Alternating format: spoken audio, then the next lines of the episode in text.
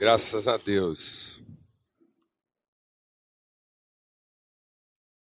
Então, nós lemos aqui, né, no Salmo 131, Senhor, o meu coração não é soberbo, nem os meus olhos altivos, e não me ocupo de assuntos grandes e maravilhosos demais para mim. Às vezes a gente tem essa presunção. As coisas mais essenciais da nossa vida, as coisas mais básicas da nossa vida, aquilo que realmente importa na nossa existência, na nossa vida, são coisas sobre as quais nós não temos o controle. Amém, amado? Amém? Nós não temos o controle das coisas mais essenciais da nossa própria vida. Nós não temos controle daquilo que é mais importante dentro de nós. Glória a Deus, amado. Amém? Você não controla as batidas do seu coração. Se ele resolver parar, não adianta você ficar lá, bate. Pelo amor de Deus. Né? Bate, que eu estou precisando que você bata. Para, que eu estou precisando descansar. Não tem jeito. Né? Então, as coisas mais essenciais, você pode controlar o ritmo da sua respiração. Você não controla os processos que se dão a partir daí. Você não diz lá, né, para o oxigênio do seu corpo, agora eu gostaria que você irrigasse um pouco mais, assim, estou precisando. Então, é interessante isso. Nós não controlamos as coisas mais essenciais da nossa vida. Nós não controlamos quanto tempo a gente gostaria que as pessoas que a gente ama vivessem. Amém? Graças a Deus. Porque a gente, num dia, gostaria que alguém vivesse para sempre. E no outro dia, a gente gostaria que ela desaparecesse exatamente naquele momento. Tá bom, chega, já estou satisfeito. Dá para você desaparecer agora, eu gostaria de nunca mais ver sua cara. Né? Então, é interessante. E o salmista finalmente entendeu isso. Ele entendeu que o segredo da nossa vida está em aprender a sossegar nossa alma, em aquietar nosso espírito. E isso nós podemos. E isso nós podemos. É interessante porque, às vezes, alguém diz assim, eu não dou conta de não ser ansioso.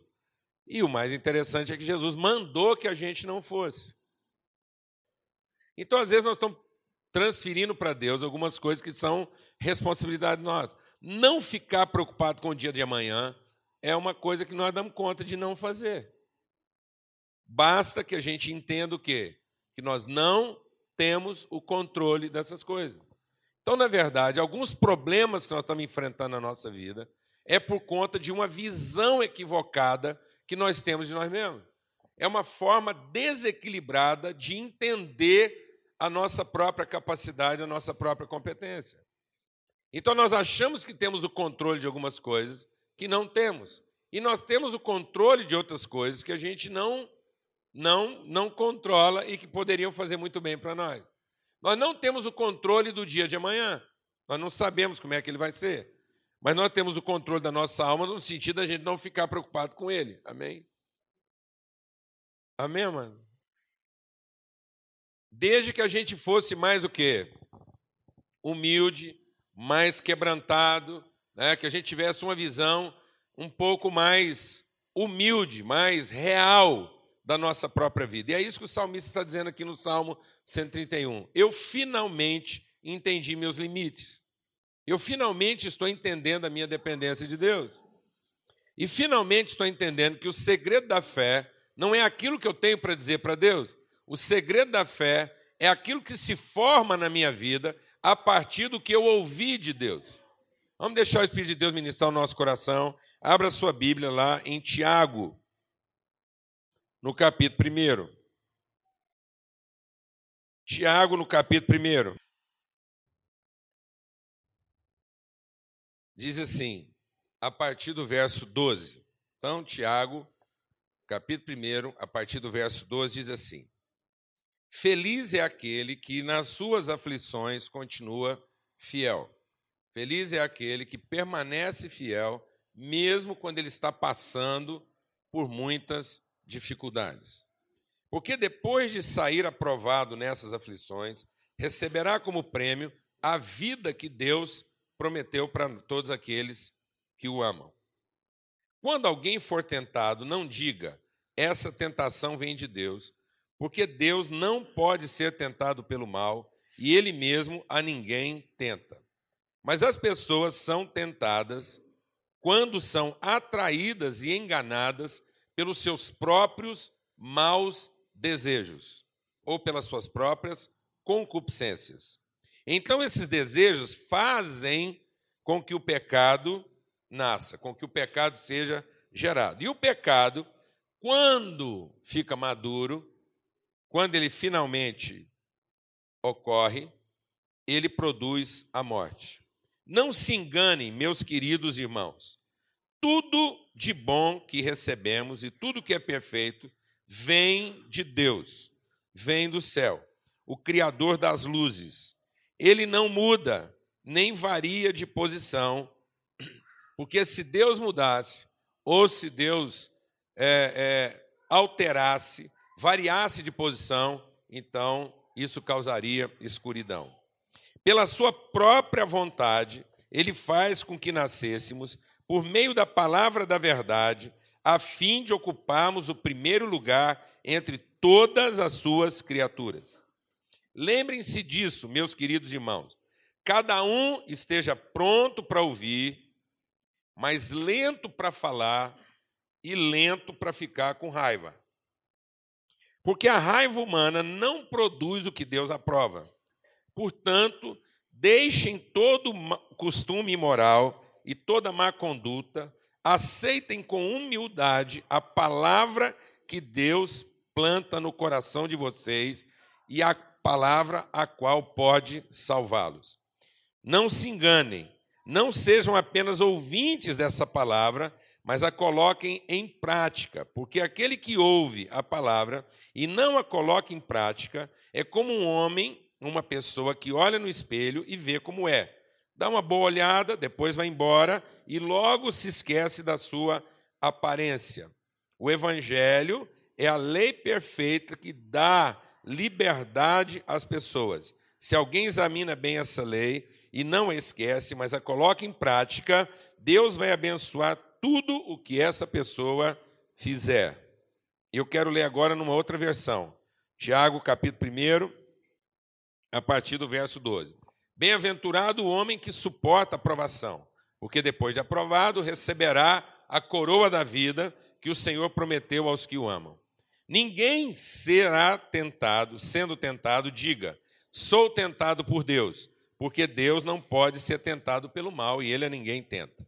Cada um, porém, é tentado quando atraído e enganado pelos seus próprios desejos, pela sua própria concupiscência. Então a concupiscência, havendo concebido, dá à luz o pecado, e o pecado, amadurecido, consumado, gera morte. Não vos enganeis, meus irmãos.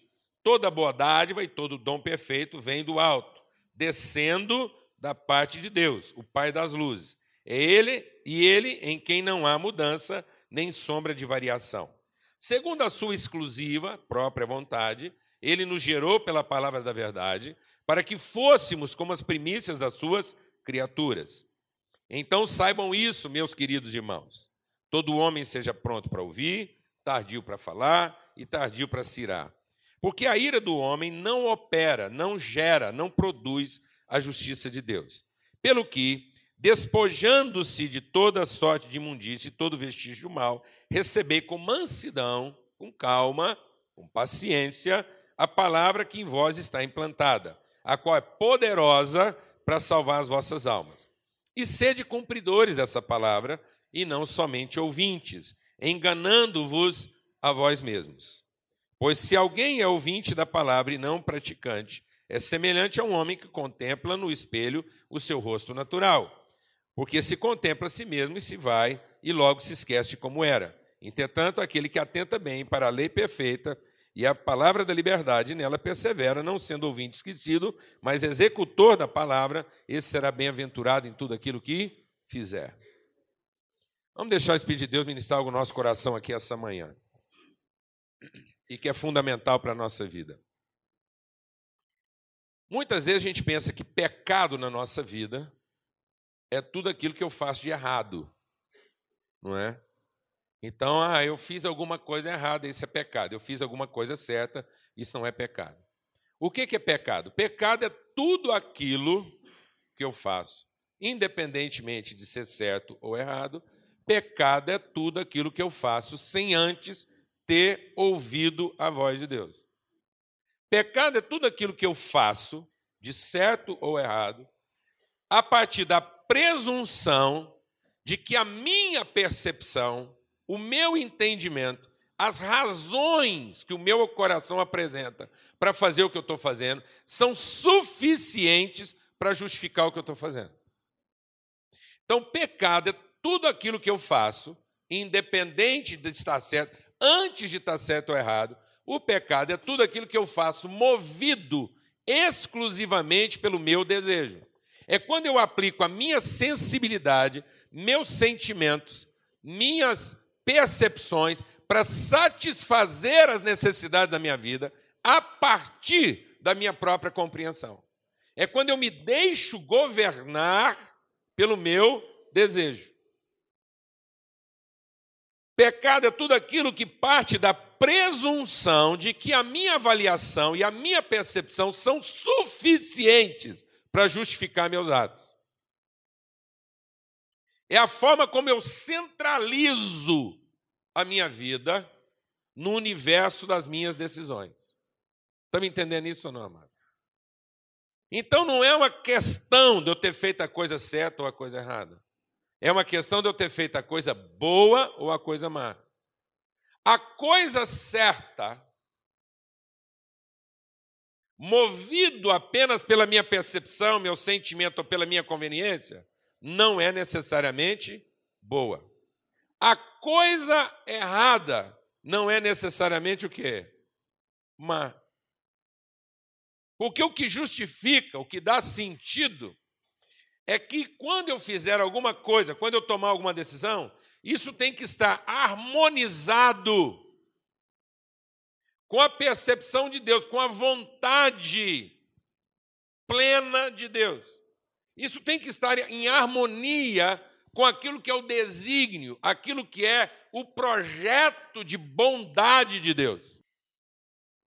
Para que eu possa entender, amado, que não há nenhum bem, não há nenhuma coisa boa que emana do homem para Deus. Toda coisa boa emana de Deus para o homem.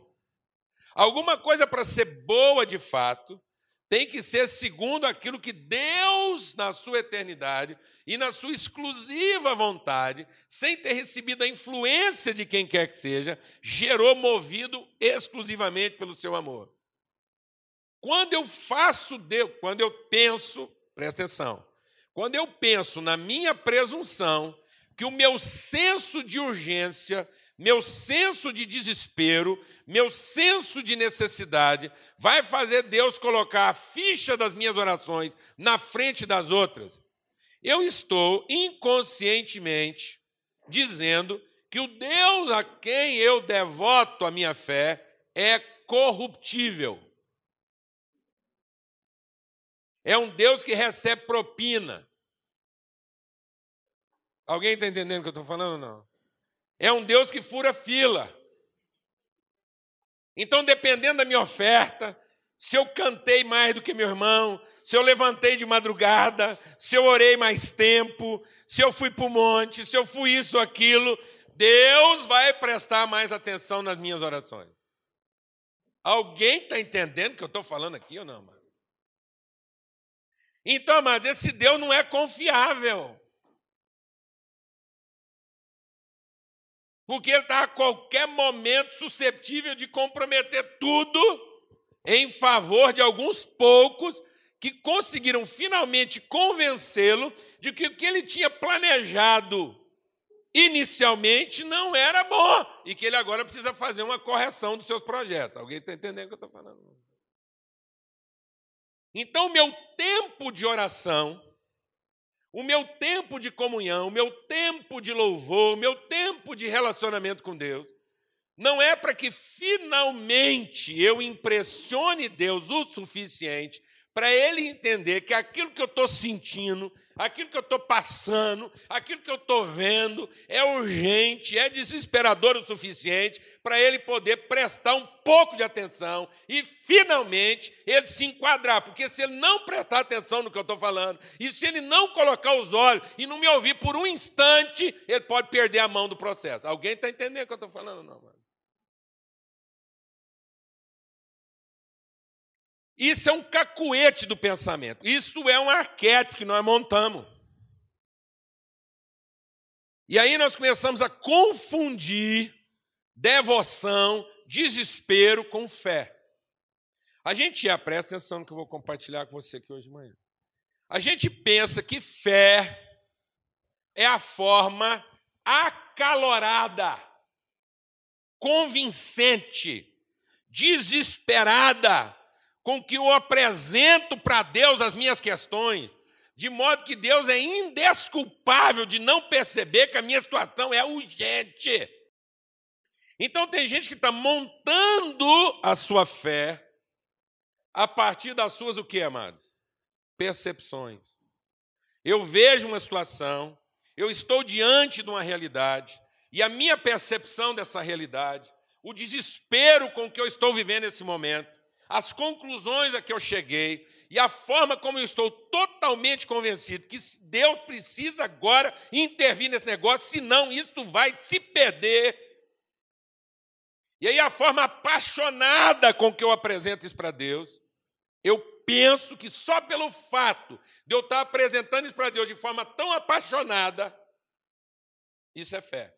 Então eu estou confundindo a minha paixão, o meu senso de urgência, a minha noção de desespero, a minha ansiedade quanto à desgraça iminente, eu estou achando que isso é fé. Isso não é fé. Isso é desespero devocional.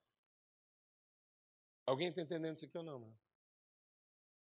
Porque isso foi gerado a partir de onde, mano? A partir dos meus desejos. Não é Deus que está no princípio da minha fé.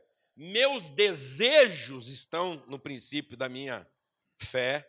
Os meus desejos é que estão formando e gerando a minha crença. E Deus é o objeto da minha devoção. Alguém está entendendo o que eu estou falando?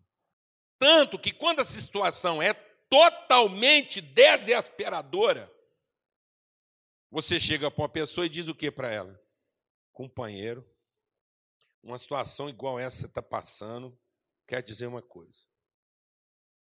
Só Deus. Ou seja, eu tive que chegar na linha do desespero para colocar Deus onde na minha vida, mano? Onde que eu coloquei Deus na minha vida? No fim. Sendo que eu deveria dizer para a pessoa o seguinte, companheiro, a situação sua só está desesperadora, a sua desgraça só é tão grande. E isso aparentemente não tem solução. Vou te dizer por quê. Porque nunca foi Deus. Amém, mano? De modo que essa pessoa não aprenda a colocar Deus aonde, mano? No fim dos seus desejos. Mas no princípio das suas ações. Porque Deus não tem que vir por último na minha vida. Ele tem que vir primeiro. Amém, mano? Sabe por que a minha situação está desgraçada? Sabe por que eu estou desesperado? Sabe por que eu estou achando que esse trem não vai acabar bem? Sabe por que eu estou ansioso? Sabe por que parece que essa situação não tem fim? Porque Deus nunca foi o princípio. Eu nunca sentei para primeiro ouvir Deus. E só depois que nada mais está funcionando, é que de maneira desesperada, eu falo, bom Deus, agora que nada funcionou, eu gostaria de ouvir o que o Senhor tem para falar. E às vezes eu tenho aconselhado algumas pessoas que elas chegam lá com a situação toda desmontada, a família delas está toda desentregada, casamento, aquilo está uma bagunça. E ele chega e entrega aquele pacote com uma criança que usou o brinquedo sem ler o manual. Alguém sabe o que eu estou falando? Sabe aquela criança que ganhou um equipamento novo e a primeira coisa que ele fez foi desembrulhar e ligar na tomada sem ler a tensão? Hã? Quantos já fizeram isso aqui? Né? Você ganha um aparelho, você põe ele para funcionar. Quando ele estraga, você vai procurar o manual. Tá vendo? E você já procura o manual na última página lá, né? Problemas mais recorrentes. A gente já vai ali, porque não dá tempo. Você nem quer ler e tal. Então, a gente não quer ler o manual antes. A gente não senta. Vamos ver como é que funciona. Glória a Deus, amado. Glória a Deus. Amém? Eu sou do tempo que a gente comprava um celular e vinha escrito que você tinha que deixar ele carregando por 24 horas antes de começar a usar. Quantos fizeram isso? Não é? A gente comprava, gastava o restinho de bateria que já veio nele, para depois pôr para carregar. Ainda pensava, esses caras não sabem o que está falando aqui, eu já liguei, está funcionando. E aí você ia torrando aquilo funcionando, até que você não sabia, porque o seu celular durava menos que os outros. Alguém sabe o que eu estou falando ou não, mano? E aí a gente pôs a culpa na bateria. A gente falou que ela é que era viciada.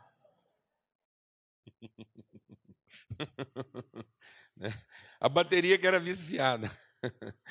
Não é nós que somos viciados em colocar o nosso desejo na frente, o nosso desespero, o nosso senso de necessidade e ouvir primeiro a voz do nosso coração. Então a gente acha que fé é a forma como eu estou apaixonado por mim mesmo e agora eu tenho que usar a minha devoção para que Deus se apaixone pela minha causa tanto quanto eu acho ela apaixonante.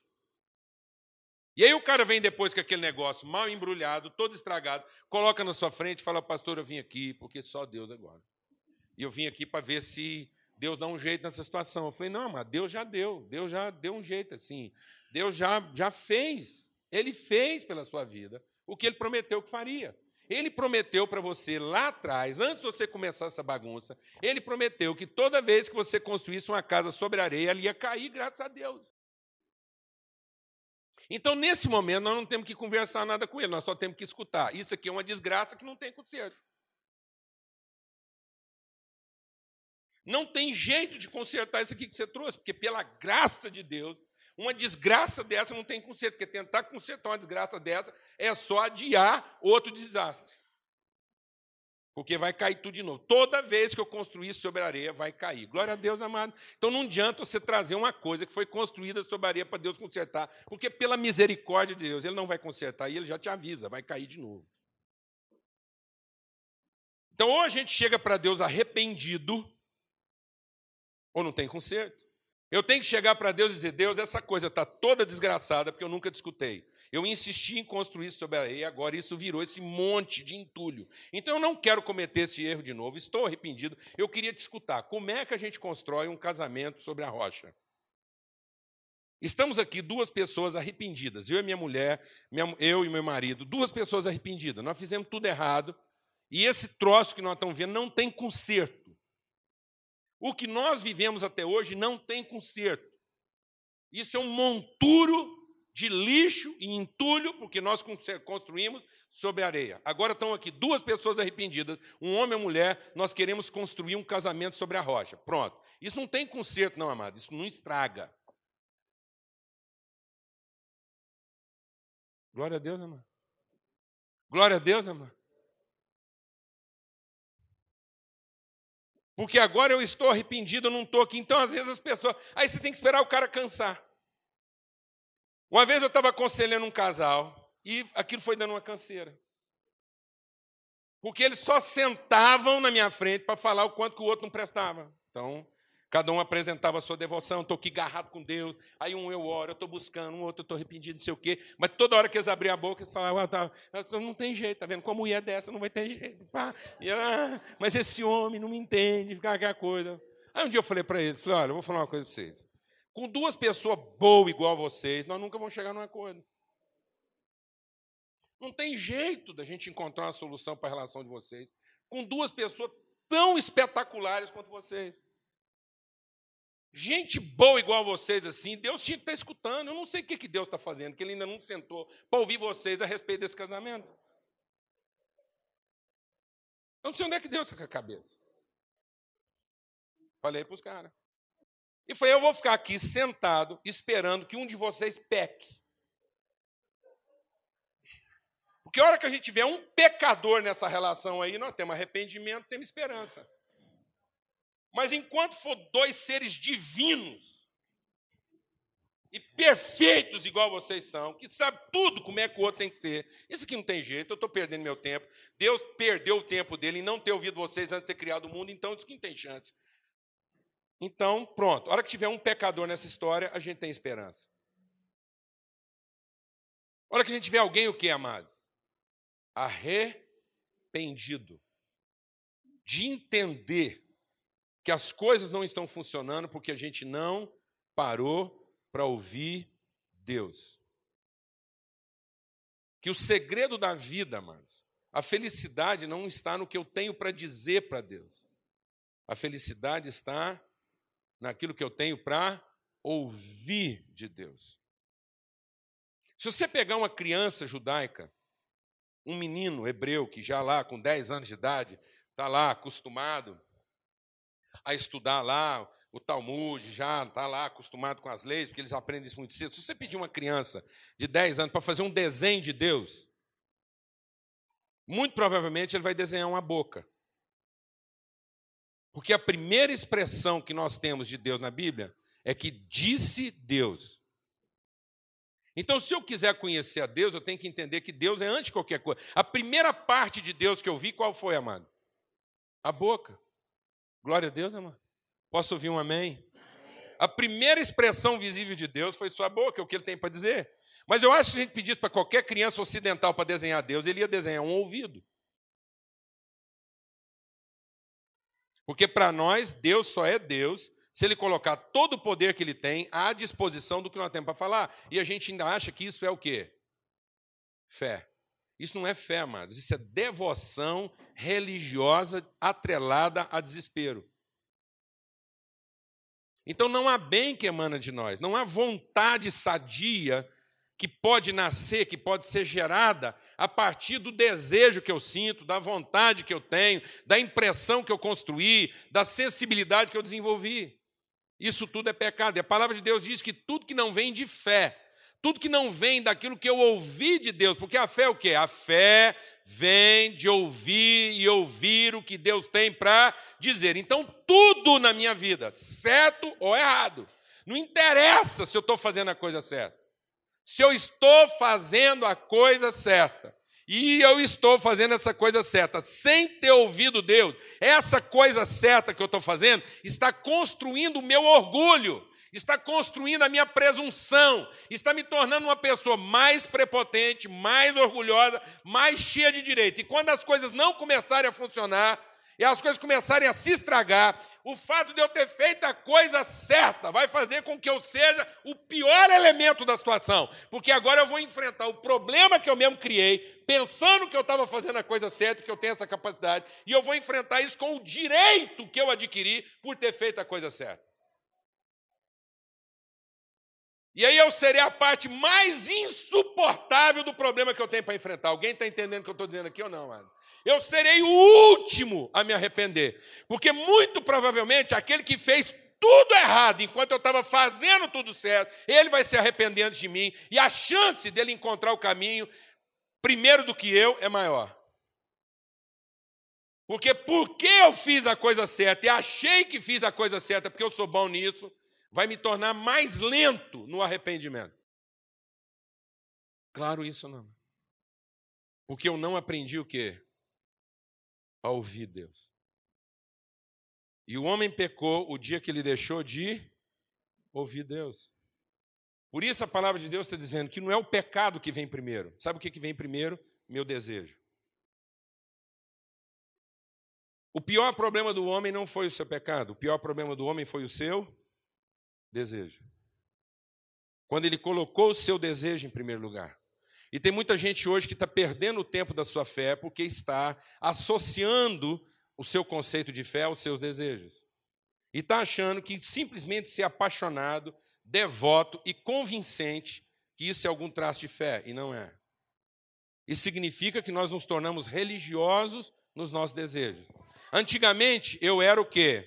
Eu era mundano nos meus desejos. Então, tinha gente que estava lá no mundo e era mundano. Ele satisfazia seus desejos com as coisas do mundo. Agora, ele satisfaz os seus desejos com a sua religião. Alguém entendeu o que eu estou falando ou não? Mas ele continua tão pecador quanto antes. Porque antes ele era um cara que desejava e resolvia isso de forma mundana. Agora ele é um cara que deseja e resolve isso de forma o quê? Religiosa. Ele é um devoto. Ele transformou seu mundanismo em devoção religiosa, mas ele continua totalmente surdo ao que Deus tem para falar para ele. Por isso a palavra de Deus diz algo muito especial. Diz o quê? Seja pronto para ouvir. Seja tardio para falar e tardio para se irritar. Agora deixa Deus ministrar o seu coração para a gente encerrar aqui essa manhã. Você sabe por que a gente se irrita tão facilmente? Por que a gente fica tão irritado tão facilmente? Porque nós temos uma opinião muito bem formada a respeito de tudo. Então não são as pessoas que nos irritam. É a forma como elas insistem e não se comportar como a gente gostaria. Alguém está entendendo o que eu estou falando? Não. A partir do momento que elas insistem em não entender que até Deus me escuta, porque, afinal de contas, foi a minha fé que fez essa família ser boa desse jeito. Se esse marido hoje é um marido bom desse jeito, você pensa que Deus estava pensando em abençoar esse homem? Não, Deus nem estava pensando em abençoar esse homem. Deus já tinha abandonado esse homem. Esse homem nunca prestou. Esse homem é um vagabundo. A vida dele já estava perdida. Não fosse eu ter ido lá conversar com Deus, ele estava fora do esquema. Mas eu garrei, fiz uma campanha, um jejum, fui lá, busquei. E Deus, que já estava perdido, Deus já tinha se perdido. Deus já tinha se perdido. Deus não ia ter esse cara no céu, mas eu busquei para trás. Fui lá. Falei, Deus, o senhor não sabe o que o senhor está perdendo, investe nesse homem, vou entrar aqui numa campanha, vou pagar um preço, e esse cara, o senhor vai ver, aposta nele que eu estou te dizendo que o senhor não vai perder a viagem. Aí Deus resolveu me ouvir. Alguém está entendendo o que eu estou falando aqui ou não, mano? Para a sorte dele, Deus me ouviu, e agora tem uma mulher dessa lá com ele. Mas quem controla a vida dessa mulher sou eu, porque Deus não controlava mais. Eu puxei para trás. Quem controla a vida desse homem, esse homem só é abençoado enquanto ele me escutar. E ai dele, se ele pensar na besteira de largar uma mulherzinha boa igual eu, nem Deus vai querer ele. Eu já não queria mesmo. Ai dessa mulher, se não valorizar esse homem crente que eu sou, que até Deus escuta. Ela não sabe a desgraceira que ela vai enfiar. Não, mas eu vou te explicar. Deus sempre teve um compromisso com essa pessoa. E para que eu não vivesse o desatino, a desgraça, e o infortúnio de ficar fora daquilo que Deus queria fazer na vida dessa pessoa, ele moveu o meu coração. E sem que eu saiba explicar como, porque naturalmente eu não faria isso, porque eu não presto. Eu não presto. Naturalmente eu não faria isso. E eu não sei te explicar direito por quê, mas nasceu dentro de mim uma vontade incontida. Quantas vezes eu quis largar? Quantas vezes eu pensei, não adianta orar por essa pessoa, porque não tem jeito. Mas eu, sem perceber, eu me pegava lá orando, intercedendo. Fui para o monte, fiquei sem comer. Eu não entendo direito. Se você me perguntar direito, eu não sei de onde nasceu essa vontade. Só pode ter sido Deus no meu coração. Porque, naturalmente, eu não faria isso nem para uma pessoa melhor do que ela, quanto mais para uma pessoa vagabunda e que estava me ferindo tanto igual ela estava ferindo. Mas eu fui lá. E hoje eu entendo que foi a misericórdia de Deus trabalhando em nosso favor para que eu não ficasse de fora de tudo aquilo que Deus poderia ter feito através de uma mula mas ele resolveu fazer através de mim. Eu sou grato a Deus por isso. Glória a Deus, amado.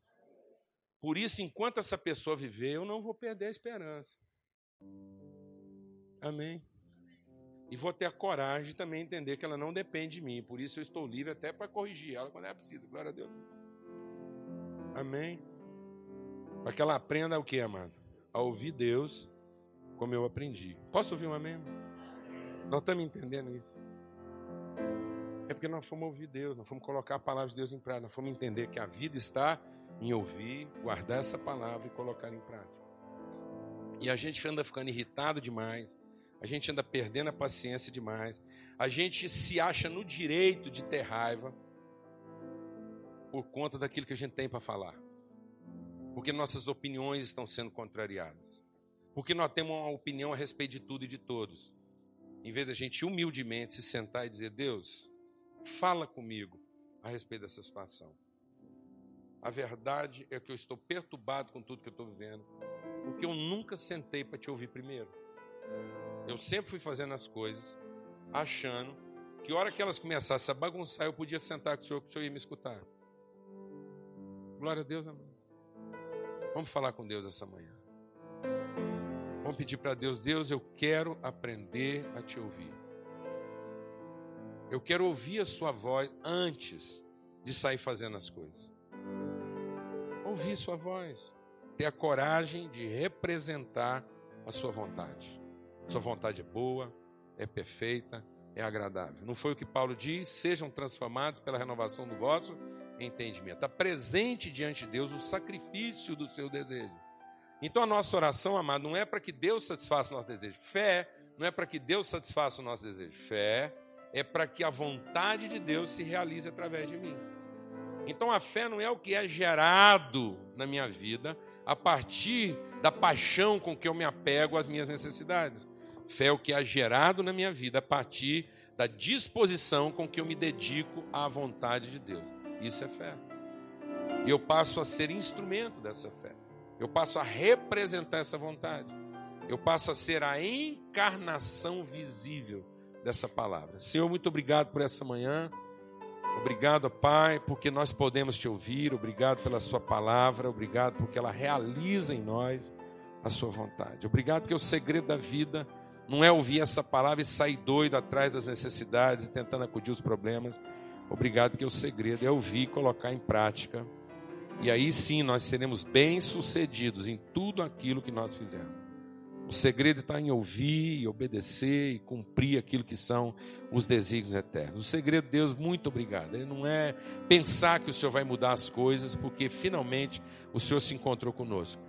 Mas, ó Deus, obrigado, porque hoje nós temos a certeza de que as coisas serão conforme o Senhor determinou na eternidade, porque nós nos encontramos contigo e agora nós conhecemos a tua vontade.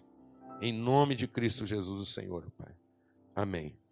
Graças a Deus. Amém. Amados, a gente tem um momento hoje aqui muito especial.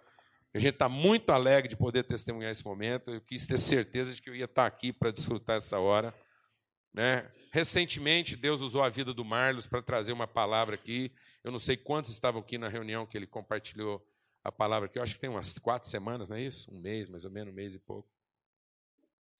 E, de uma maneira muito especial, a palavra que o Marlos compartilhou falou profundamente ao coração do Hamilton, e o Hamilton, assim, colocou o coração dele diante de Deus para receber de Deus, assim, algo que vai ser compartilhado conosco agora. Eu não vou adiantar nada, vou deixar o Hamilton mesmo falar para não, né, não estragar a surpresa. Vem cá, pra você poder contar como é que isso foi gerado e o que está aí no seu coração. Bom dia a todos. O Marcos, sua mulher e as crianças me tocaram profundamente. Tenho ouvido aqui vários testemunhos de graças recebidas e sempre nos tocam. Essa, especialmente, nos tocou bastante. Pensei, o que que eu, um pobre cristão, posso contribuir para melhorar? Melhorar o Gabriel? Não, o Gabriel é ótimo, o Gabriel está perfeito. Mas melhorar as pessoas que, às vezes, têm algum preconceito, alguma discriminação, como o Marcos relatou que o Gabriel vem sofrendo na escola. E ele agora começou a entender isso. Acho que quase todos vocês estavam aqui e sentiram também esse drama. Drama de quem? Das pessoas que discriminam, não dele. Bom, não sei fazer muita coisa. O que eu ando aprendendo a fazer são letras, e tem meus parceiros que fazem as músicas, né? E a gente observa esse... Então, resolvi fazer uma letra e chamei o Ricardo, que trabalha comigo, que tem uma boa condição musical, boa formação, e ele, então, musicou essa letra que chama Plurais. Quer dizer, de princípio, que ela iria chamar Gabriel. Mas aí, sem que ele me ouvisse, eu distante, pedi licença a ele para que estendesse mais, para que não ficasse só nele. Tanto que o refrão era o seguinte: harmonize as diferenças, respeitando os desiguais. São irmãos em todas as crenças. Não são menos, não são mais. Mas aí resolvi estender a quem tem as suas dificuldades visuais, auditivas. Porque nós somos criados numa cultura da simetria. Desde crianças, né? A simetria fonética, né? Zé Pregueté tira bicho no pé. Vocês conhecem essas parlendas, né? Dona Modesta tira a mão da testa. Então, por aí vai, as simetrias gráficas, né? Eu me lembro quando estudei os formalistas russos, num livro do Roman Jakobson. Ele dá um exemplo muito curioso.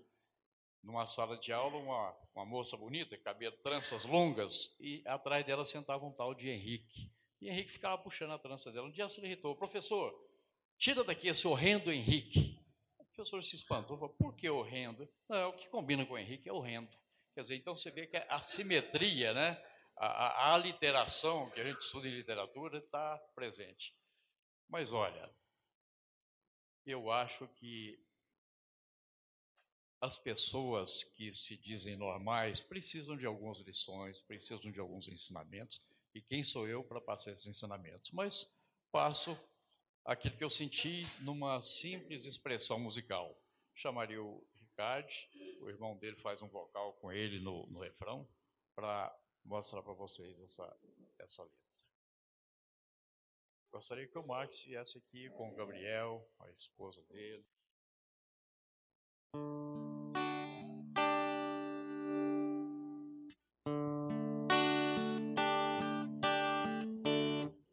Bem, gente, bom dia. Nós somos a dupla Lucas e Ricardo. Quero agradecer ao Hamilton pelo convite e ao pastor pela oportunidade. Vamos cantar Plurais? Bora. Em cada sol que nasce em mim, em cada flor do meu jardim, vejo na vida os seus plurais. Cada olhar tem o seu brilho, os olhos de cada filho também nunca se paz. Se são grandes ou pequenos, para Deus não valem menos o tamanho, cor ou raça. Se o corpo não se move, a força do amor envolve com ternura quem abraça. Se aos olhos falta visão, quem enxerga é o coração, que tem alcance maior. Se não escuta e nem fala, a voz da alma não cala, pois sabe a vida de cor. Harmonize as diferenças, respeitando os desiguais. São irmãos em todas as crenças, não são menos, não são mais. Harmonize as diferenças, respeitando os desiguais. São irmãos em todas as crenças, não são menos, não são mais. Queria chamar a igreja para cantar esse refrão com a gente. Assim, ó. Harmonize as diferenças, respeitando os desiguais. São irmãos em todas as crenças, não são menos, não são mais. Harmonize as diferenças, respeitando os desiguais. São irmãos em todas as crenças, não são menos, não são mais. Palmas para Jesus e para o Gabriel. Quer dizer que o Ricardo e eu somos apenas os autores. A música é do Gabriel, vou entregar a letra, né? E já não nos pertence mais, pertence à igreja, pertence a todos. E se porventura um dia gerar direitos autorais, nós concordamos em que esses direitos sejam revertidos em prol de instituições que cuidam das pessoas, né? Muito bem.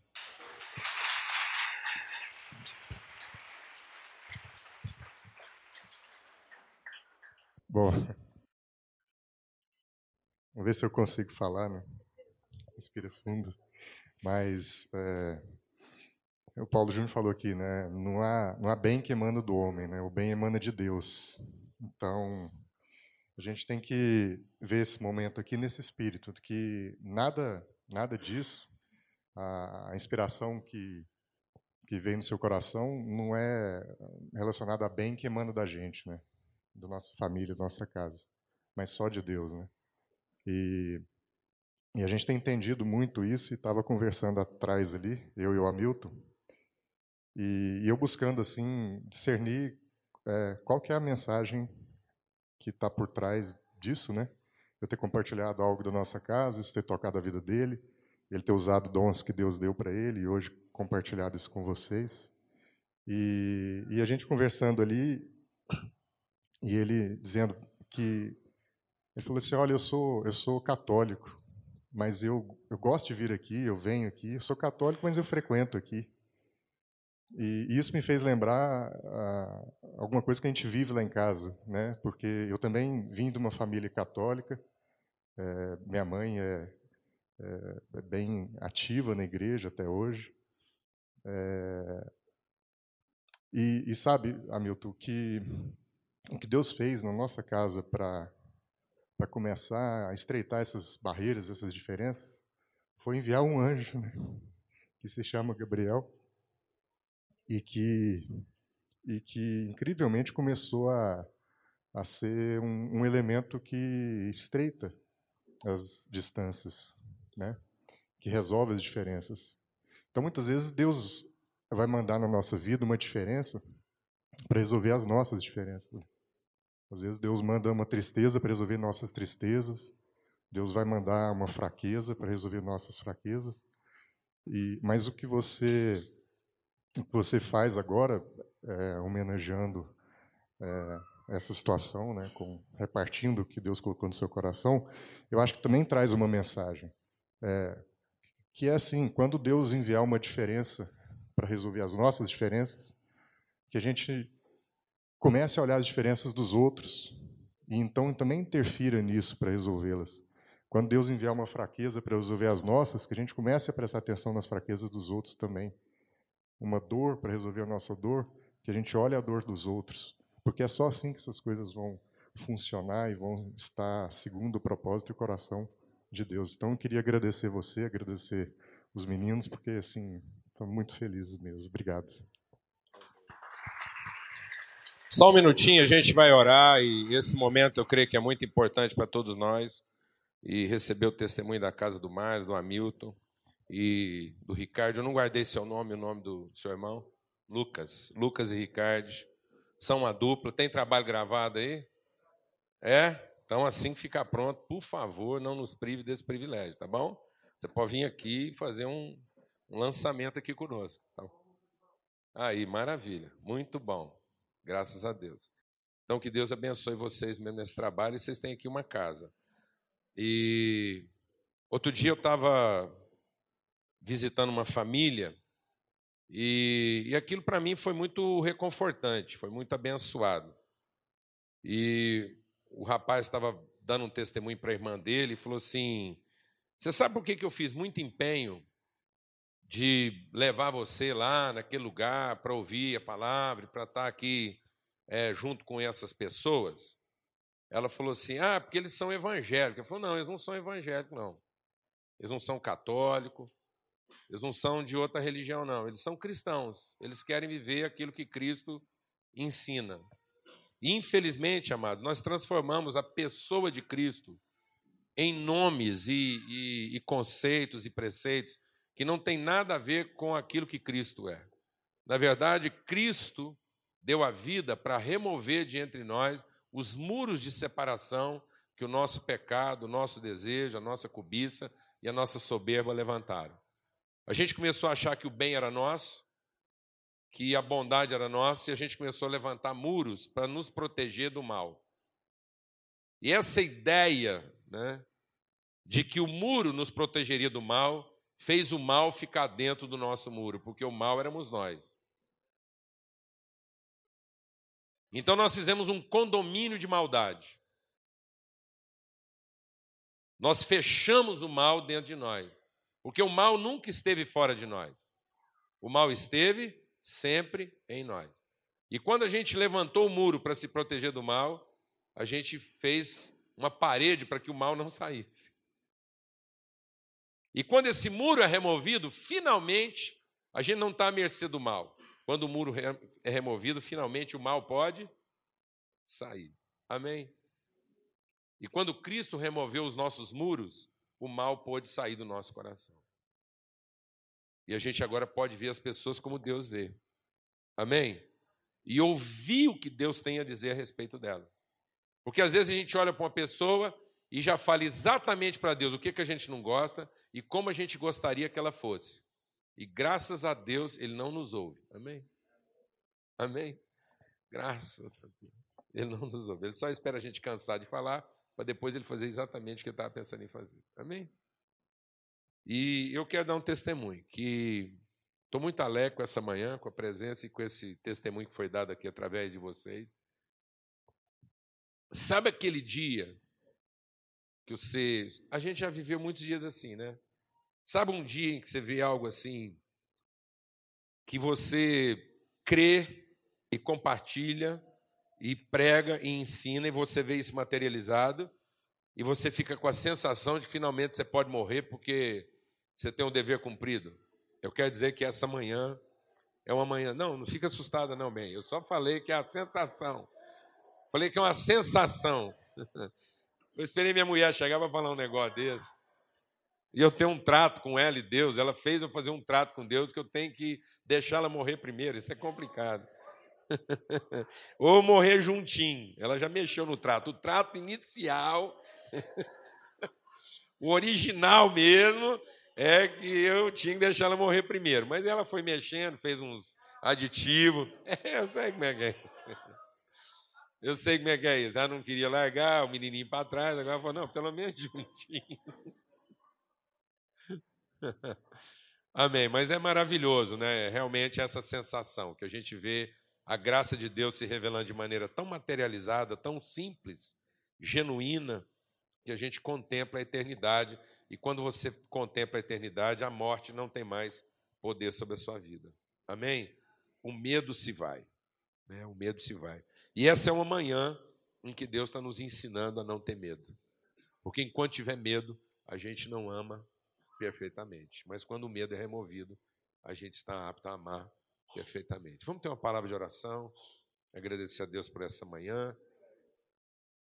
Amém. Senhor, obrigado mesmo, obrigado, Deus, por aquilo que o Senhor gerou e tem gerado. Obrigado por esse testemunho tão singelo, tão bendito, tão marcante, recebido através dessas pessoas. Abençoa mesmo. Eu quero suplicar que o Senhor continue abençoando a casa do Marlos para que eles tenham a coragem, a ousadia, o desprendimento de abençoar outras pessoas. A Bíblia diz que naquilo que nós somos consolados, nós consolamos a outros.